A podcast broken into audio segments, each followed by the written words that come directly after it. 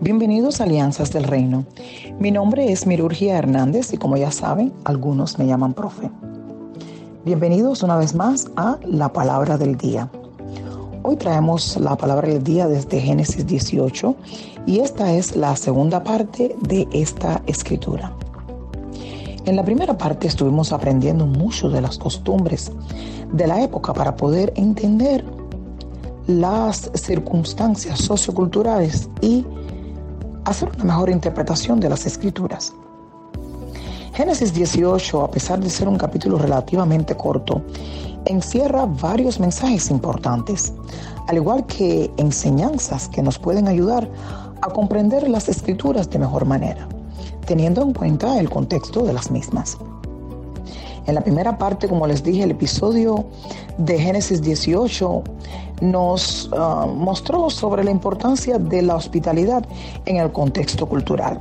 De igual manera, el mensaje número 8 de Esta es tu hora hispano nos amplía y nos ayuda a visualizar la hospitalidad como un acto que debe ser practicado por todo hijo del reino. Ya que hemos podido comprender la importancia de la hospitalidad, hablemos hoy también de quiénes son estos varones que vinieron ante Abraham. Por eso vamos a ponerle como título a este episodio de la palabra del día, Levanta la vista. ¿Qué ves? Vamos a comenzar con el estudio.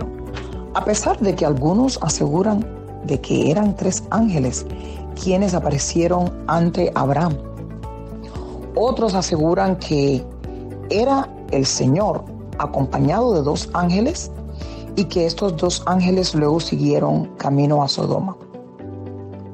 Lo relevante realmente es que una vez más Abraham, hombre justo ante Dios, recibe la visita de Dios. Y dice la palabra que el Señor se apareció ante Abraham. Qué maravilla. Y aún más importante es que el espíritu de humildad con que Abraham los recibió nos hizo comprender la importancia de la hospitalidad. En Génesis 18:3 Abraham dijo, mi Señor, si este servidor suyo cuenta con su favor, no me pase de largo.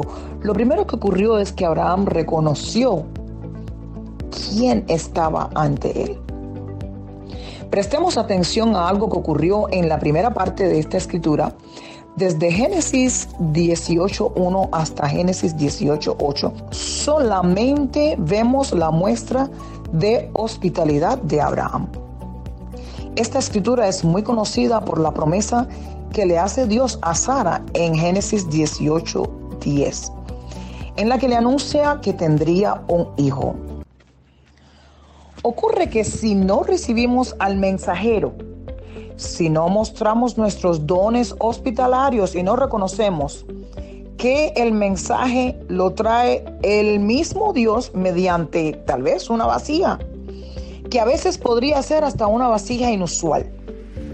Entonces nos privamos de tener la maravillosa oportunidad de recibir la promesa de Dios.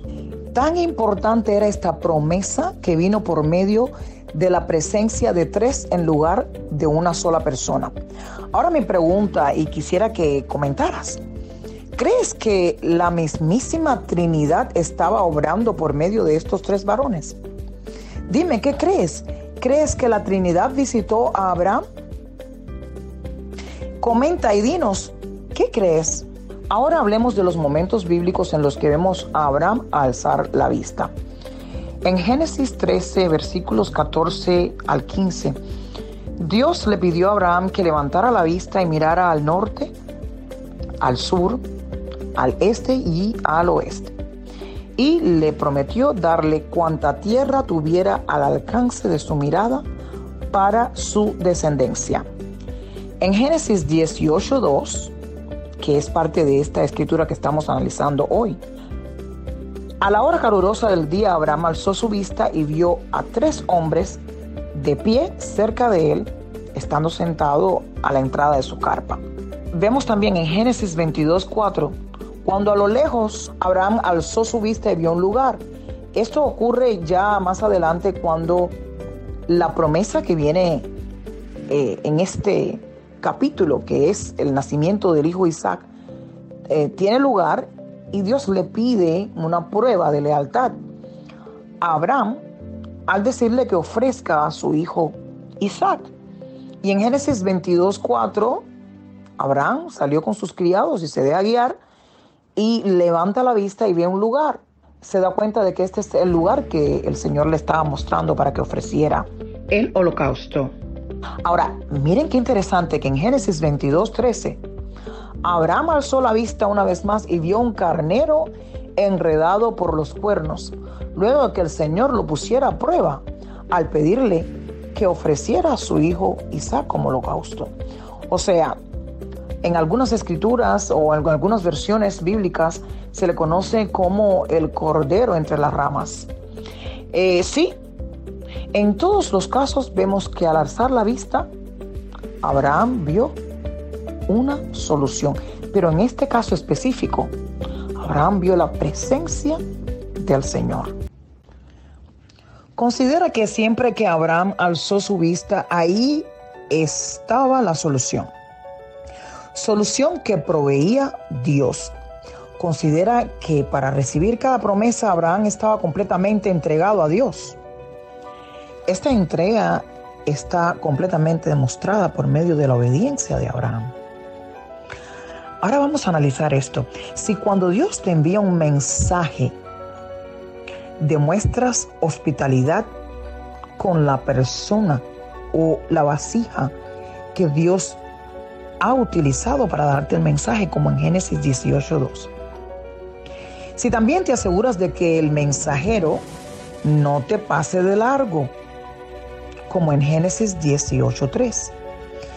Y además, recibes a este mensajero, le das ofrenda, lo bendices.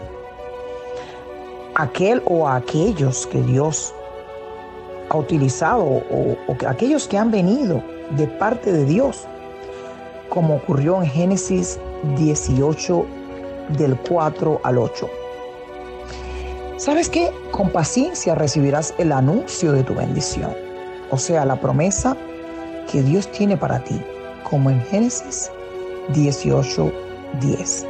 La promesa que Dios ha guardado específicamente para ti. No te desanimes.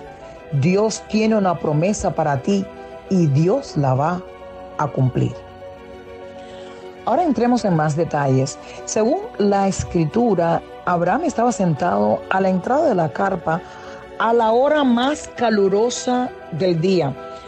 Quiero que pongan esta parte de la escritura en el contexto de un momento difícil de la vida que puedan estar atravesando.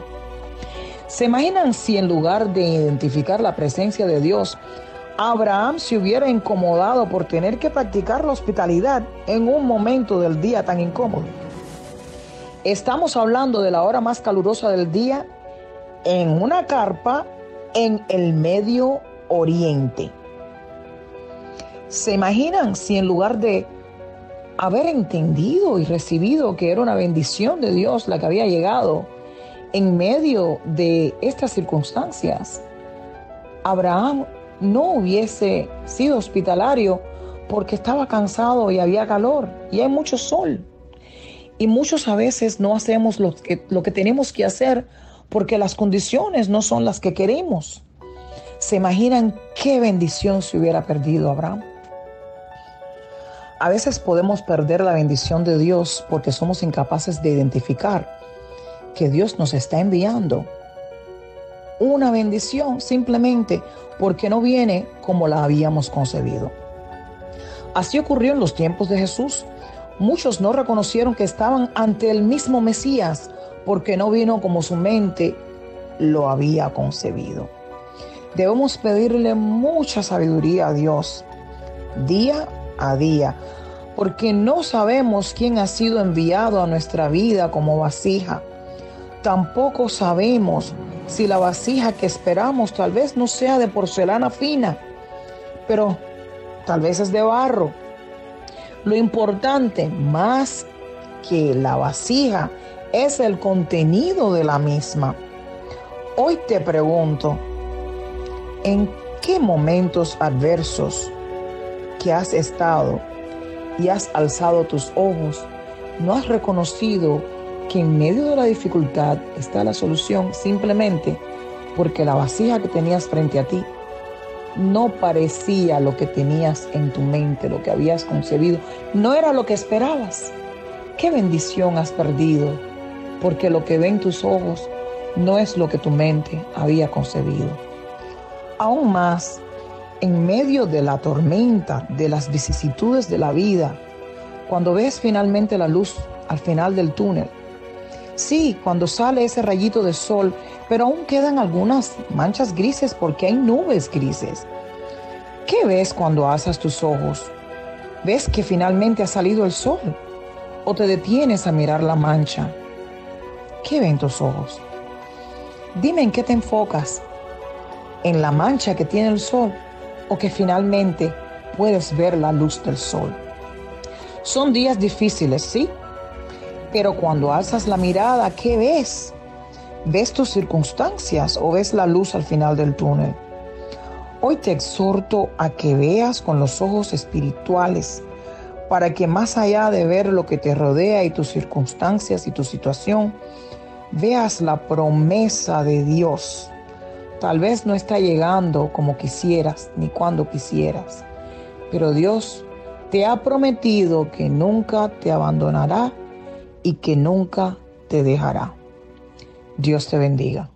Quisiera aprovechar esta oportunidad para darte las gracias por darle seguimiento a nuestros estudios bíblicos y a nuestros mensajes. Sabes que puedes encontrarnos en los ministerios de la fe de Bahamas, donde te estaremos recibiendo cuando estés aquí en la bella isla de New Providence. También puedes darle seguimiento al ministerio en la página de Facebook BFMI en español. Si deseas escribirnos, puedes usar el correo alianzasdelreino@gmail.com. Será un placer saber de ti. Recuerda, estaremos esperando tus comentarios en la página de Facebook.